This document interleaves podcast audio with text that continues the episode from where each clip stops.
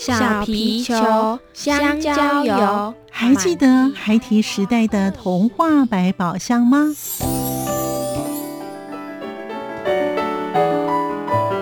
我是桂文雅，世界是一本美丽的书。我是曹俊彦，从小就喜欢画画。我的人生我是王淑芬。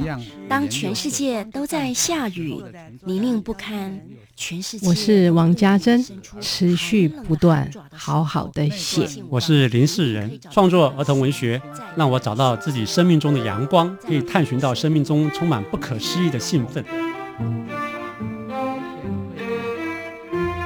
现在就跟着徐凡，我们一起施展魔法，回到时光隧道里，一起去挖掘笔尖上孩提的奇幻之旅吧。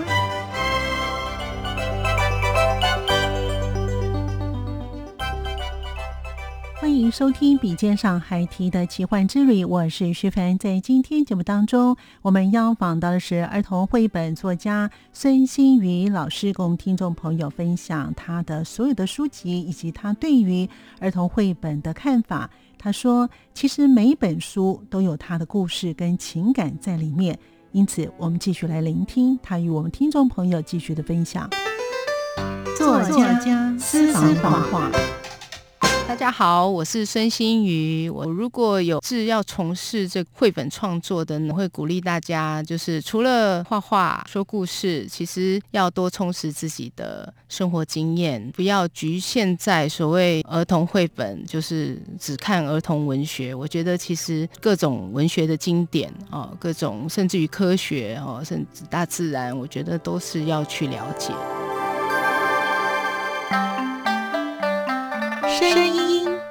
象馆单元，比如说像一日游的灵感就很好玩，它是一个梦境。那我们之后也会请新宇老师来帮我们介绍他其他一些的作品啊。那我们刚才前面有提到说，因为你在雅虎当这个主任的时候呢，那个老外呢点醒了你，你在二十三四岁的时候就已经制作过邮票了。而且老师刚才也提到说，你有到了长江去探源头啊。后来你也旅居美加，还有上海一些游历欧亚，看样子你很喜欢游历各国哈。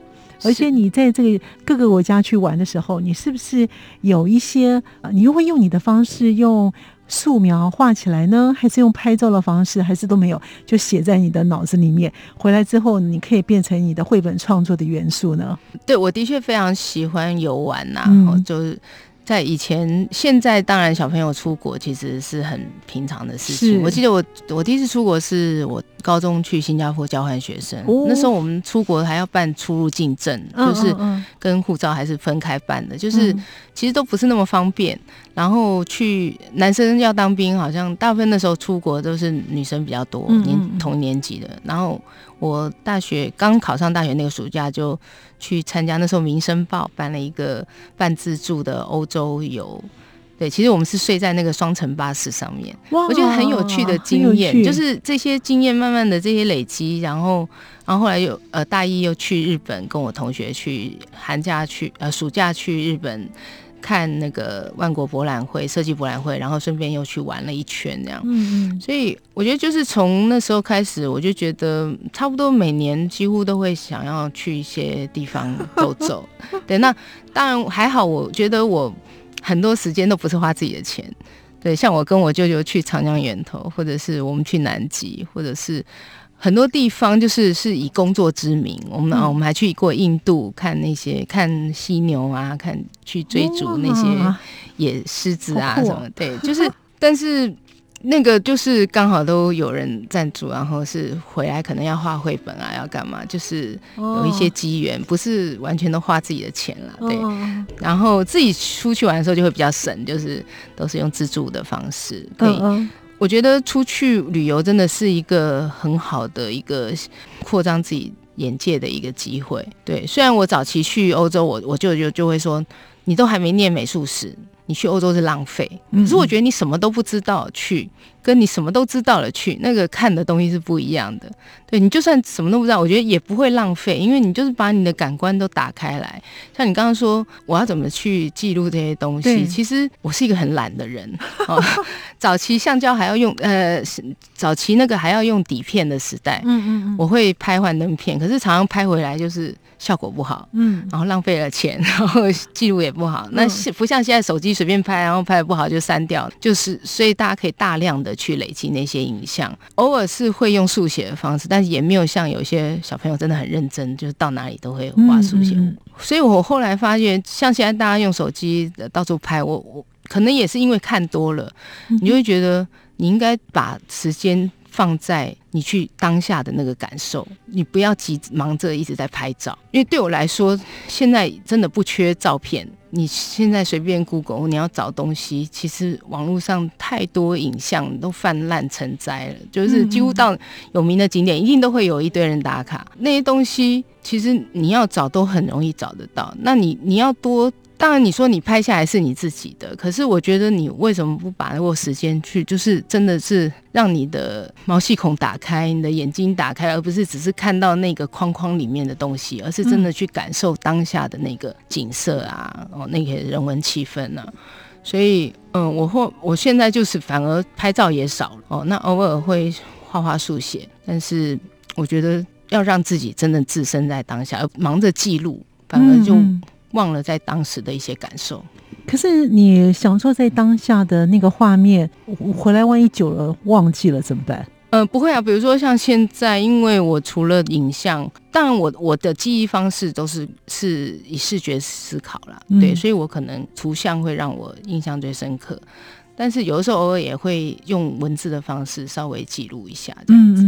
那我觉得图像的部分还好，我我觉得可能我就是我的特质吧。我就是如果有很印象深刻的一些画面，我就会很清楚的印在脑袋里面。讲到这个呢，哈，幸运老师，你自己的灵感你怎么来啊？你自己灵感？灵感，我觉得其实就是像呃，我我有机会可以去那么多国家旅游，然后去不同的地方工作、生活、体验。我觉得要认真的生活啦，然后要活在当下，然后要去观察，嗯，要去把眼睛张开看你的周遭。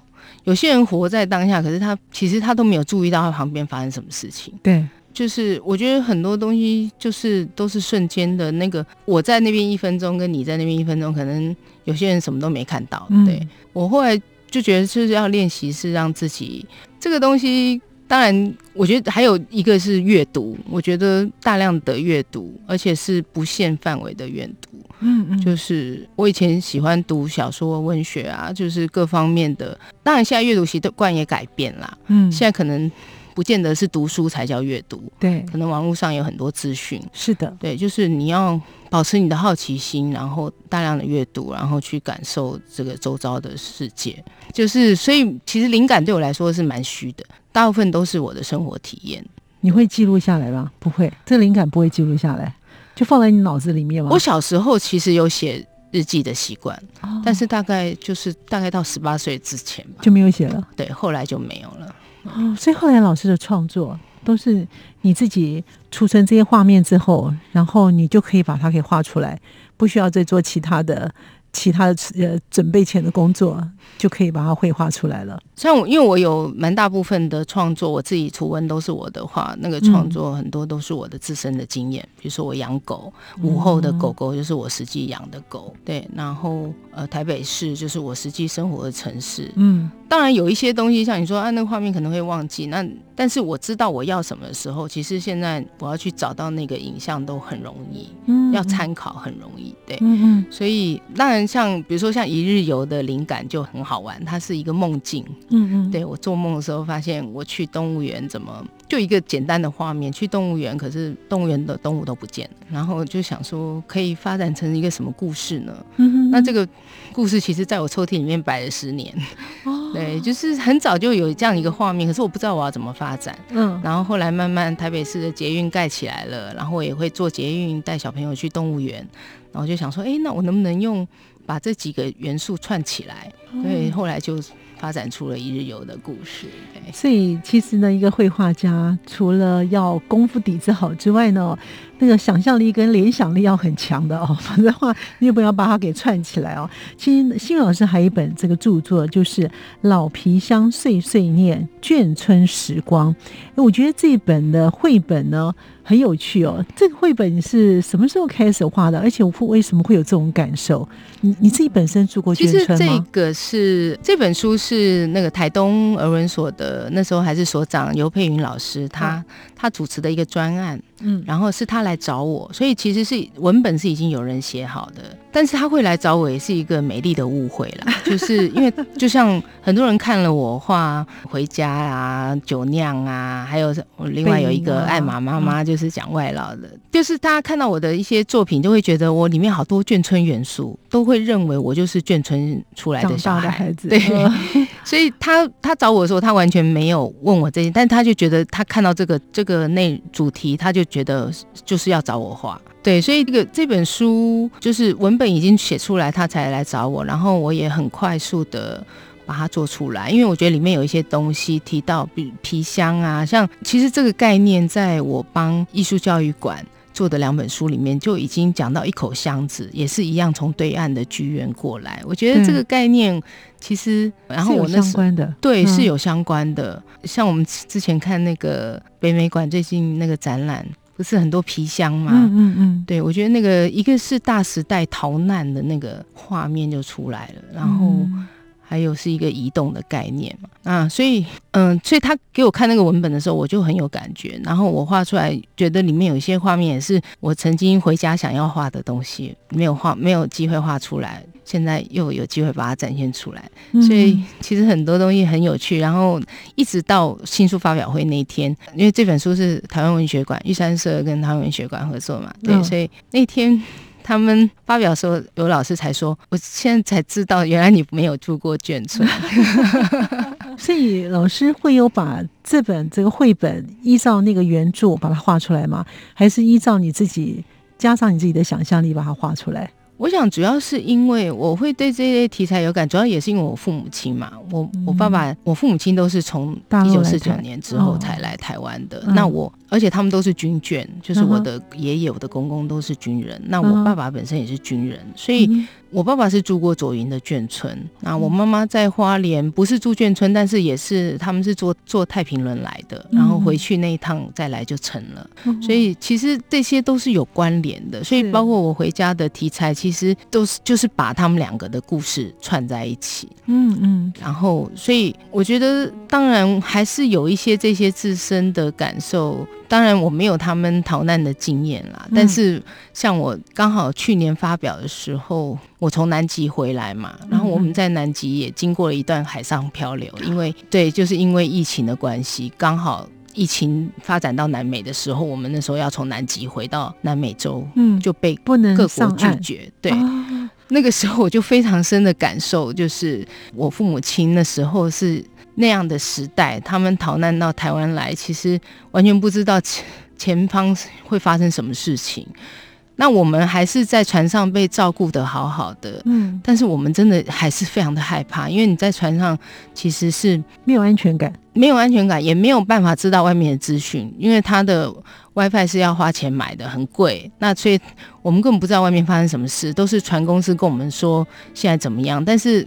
但是我们就知道，我们继续一直被呃被阿根廷拒绝，被巴拉圭拒绝，就是被各个港口拒绝，就是你就当海上人球这样踢来踢去，而是呃，然后同一时间，那那那个外海可能有二三十艘船都在等着要靠岸，你不知道多啊？对，就是因为所有的，因为疫情一爆发，所有的港口都封锁了嘛，是总统下令，你就即使港口的那个负责人想要开，想要让你靠岸，也也没办法。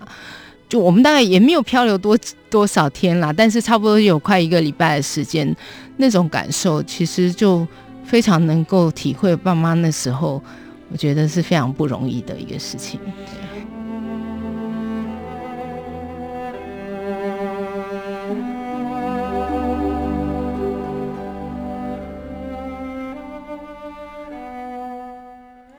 绘本创作作家孙新宇老师谈到，在《背影》出版的时候，一群韩国人是教华文的老师，特别表示，《背影》虽然没有文字，却能够从图片当中感受到，因为他每一本书里面都有他的故事背景。我们继续聆听孙新宇老师与我们分享。是用视觉思考，所以比如说我我想到背影，我就会想到很多不同的背影的画面。所以你那时候本来是要在阿根廷靠岸。对，我们是从阿根廷出去嘛，乌须阿雅最最南端到南极，所以理论上我们本来也想再回到乌须阿雅，他不让我们去，我们就直接到布宜诺斯艾利斯，可是他那时候就封城了嘛，不让我们靠岸。后来最后是在哪里？最后在乌拉圭的，就是刚好是他们两个。港口在附近，哦哦，对，所以哇，你会觉得终于上岸了，脚踏上那个土地的时候，会不会有觉得非常的感动？对，差一点还要我跟我舅舅还要坐坐到后来有一艘染疫的船，是那个什么公主号要飞，就是他要，因为他经过，然后他要往北到美国去。那因为我舅舅是有拿美国护照，哦，那我有拿加拿大护照，那他说美国跟加拿大人可以可以上船。我们差点那天都行李准备好要上船，对，结果是被他们拒绝，因为他们怕我们有船上有人待，对，所以我们被拒绝反而是幸运的，因为后来他们回到那个。佛罗里达的时候，发现他们船上已经是十几个人染疫，然后全部也是都不能下船。哇！所以其实那个时候真的觉得好恐怖。哇！我的，你真的人生非常的戏剧化。是。其实刚才呢，信宇老师有提过呢，就是《回家》跟《背影》这两本书哦，我个人很喜欢这两本书，是不是也可以请呢老师帮我们听众朋友呢分享一下，当时你在写这两本书的？呃，灵感或者是呢，写的时候或者画的时候，那份的感动或是想法是什么呢？嗯，我想年轻这一系列，像比如说北京游啊、香港游，其他的这个是出版社的邀约，然后城市游的系列，嗯，虽然好像也是我的一个标记，但是其实并不是我我想要来创作绘本的一个初衷啦。对我比较想要表达一些我真正跟我自己感受想要想要说的一些东西，可能不是那些现在。其实大家很流行，觉得做地图啊，做城市系列什么，感觉我好像很早就开始，可是我并不想要做重复的事情。对，我觉得我想要做替我的父母亲那辈，或者是说一些，或者是替后面的人，可以留下一些我们怎么走过来的一些故事。对，那包括背影、回家、酒酿，对他其实。虽然都是很个人，我很个人的故事，但是也是一个时代的故事。所以回家是你是写你父母那个年代的吗？对，回家其实他是我刚刚讲了，他因为爸妈过来，所以我综合了那个太平轮的经验哦，就是那个我设定这个小男生他在大陆的时候，经过抗战，然后就是母亲已经先离开了。然后父亲也战死了，所以是由那个他的父亲的同袍，就是带着他。跟着军眷到台湾来，嗯嗯，那他手上握的是母亲临终前给他的一颗荔枝树的种子，嗯嗯，对，然后所以他来到台北之后，他其实是到我现在我们熟悉的大安森林公园这块地，嗯，那他的前身其实也是军营，对，然后的确我在念金华念附中的时候，那边很多国际学社啊，很多还有那有三个眷村。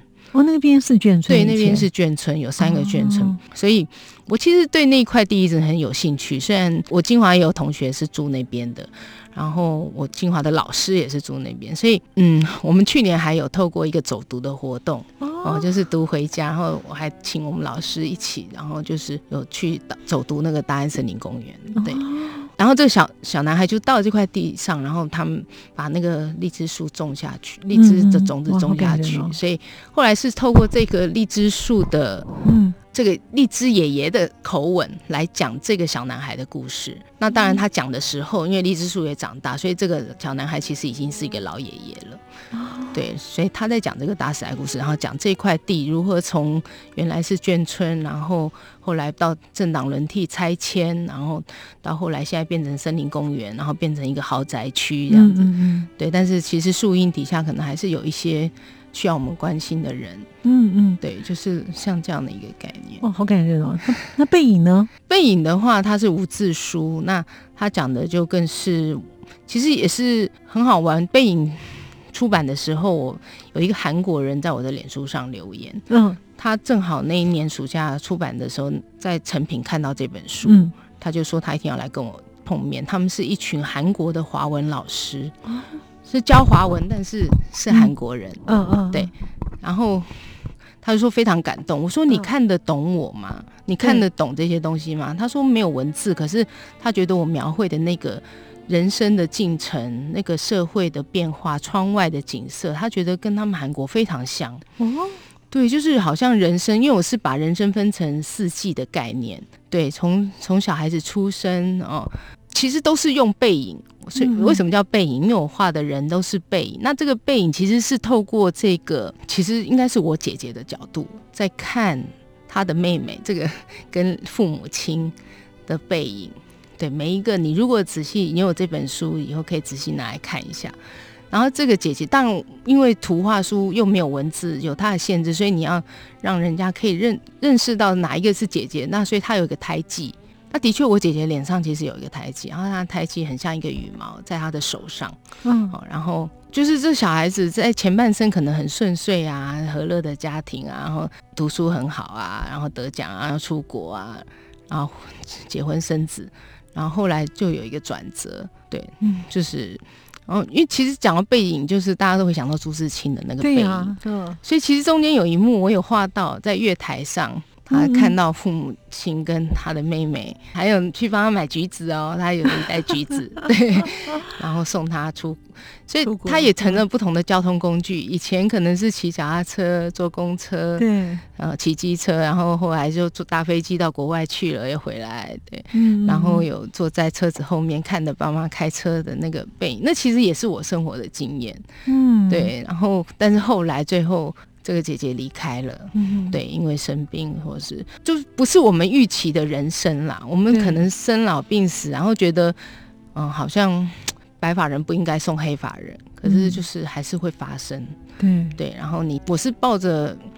其实对于父母亲的不忍啦，嗯，对，当然也是怀念我姐姐，对，然后她当然她也生了两个很优秀的小男生，现在也都很大了，对，嗯，所以幸运老师，你每一本书的过程当中啊，你有先把那个书的架构，像譬如说你讲背影，它有分成春夏秋冬四季，在你在画这本书的时候，你本身就有先把那个架构想好了吗？其实我的我没有很科学的方法。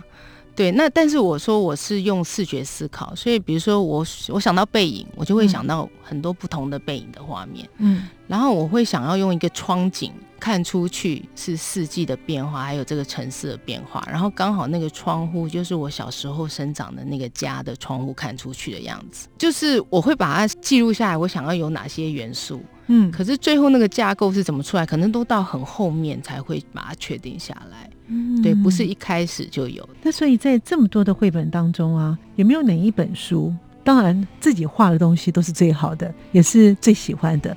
那幸运老师在在你众多的绘本跟著作当中，有没有对你来说你最喜欢、你个人最喜欢的？为什么？真的是很难选的一个题目。对啊，因为这个通常都是自己的小孩嘛。嗯，对，所以很难说最喜欢。但是如果你说他让我能够在这一条路继续走下去的，比如说北京有他得奖了。嗯，其实，在他没得奖之前，我可能都差不多快放弃了。哦，真的。对，因为的确就是这条路不好走。是哦，你要靠他当做维生的职业，其实是不容易的。然后你说得奖不是重点，可是当一直都没有掌声的时候，你要持续下去。其实，然后你的书的销售又不能。销售业绩又不能反映出，你就不知道你到底是在自说自话呢，还是你到底是要画给谁看？嗯，对，所以就会有很多疑虑开始产生。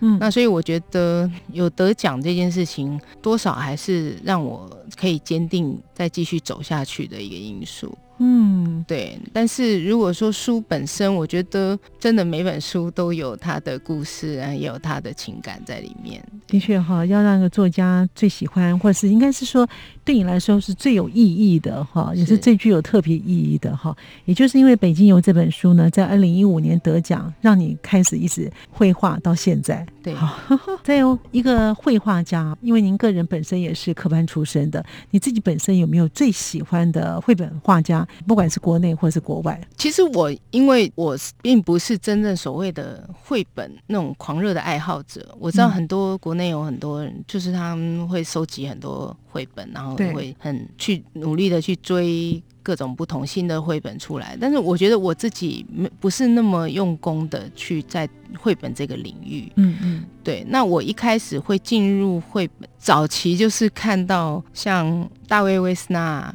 然后 Lane Smith，就是也是一些无字书。然后或者是一些改编童话故事的一些小趣味，我觉得哎很有趣。他们本身也是做电影做设计，就是有那个概念在里面。嗯，我觉得是有趣的，然后就会想要自己来试试看。嗯，但是比如说，我觉得大师很多啦。哦，那像 Morris Sundak，或者是像日本的那佐野洋子，我很喜欢。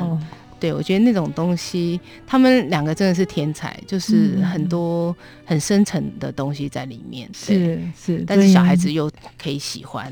对对对对，他们有那份心，加上他们自己本身有那个天分哈。我们刚才前面已经提到呢，有很多的书呢，那幸运老师都有在酝酿。你最近有没有开始在酝酿要画画什么样的书了呢？其实我最近因为疫情的关系啦，其实一开始是有点灰暗，就是心里有点荡下，因为有些你还灰暗什么？你去年还去了一趟南极耶？是啊是啊，本来觉得此生无憾了，但是说实在，在家里关久了，或者是因为疫情，的确有一些案子就。延后了嘛，或者就你就不知道接下来会怎么样。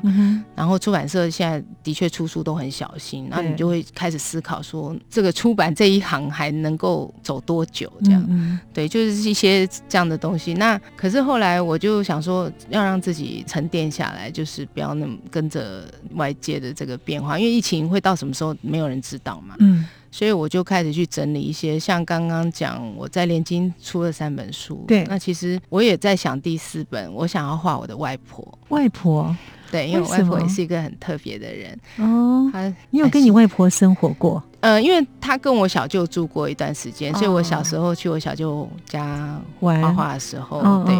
然后还有我外婆是一个很虔诚的基督徒，然后她会从小就会要我们一要去上主日学呀，然后如果不去的话，其实她对我来说是也是那种 有点另类的恐怖，对，对小孩子来说，有时候会觉得这个外婆有点。